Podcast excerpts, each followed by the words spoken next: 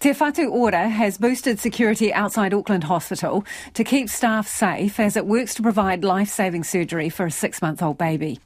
It comes as dozens of protesters sheltered from the rain outside Auckland Hospital this afternoon to protest the uplift of the baby. Late last night, there were tense scenes inside the hospital between baby W's parents, police, and the baby's medical team as the six month old was taken against their wishes for pre op tests, including a blood test and an x ray.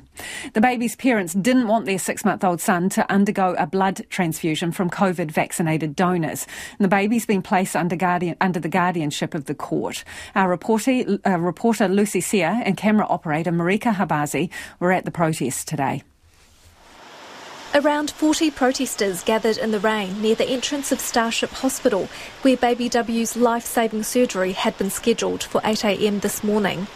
Some held placards with anti vaccination slogans, and others brought along young children. One protester made a speech criticising the court's ruling and expressed support for the baby and its parents.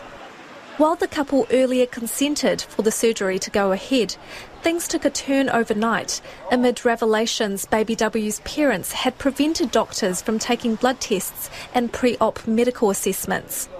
It prompted Justice Gault to issue an order to stop the obstruction.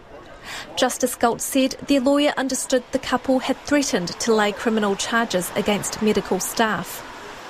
A bioethics lecturer from Otago University, Josephine Johnston, says there appears to be little basis for the couple to lay a complaint with the Health and Disability Commission if it were to happen. I have not seen anything in the public domain, any information to suggest that there, there's been any, um, you know, uh, malpractice or anything that could form the basis of a com- you know a complaint against the hospital or against uh, the clinicians involved.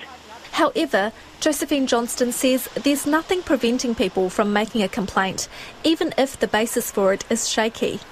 She says it's a shame that things have escalated to the point where the police have had to step in to enforce the court's order.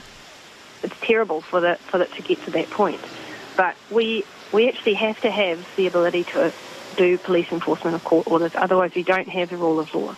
Meanwhile, Te Whatu Ora is yet to confirm whether the baby's surgery has gone ahead as scheduled today.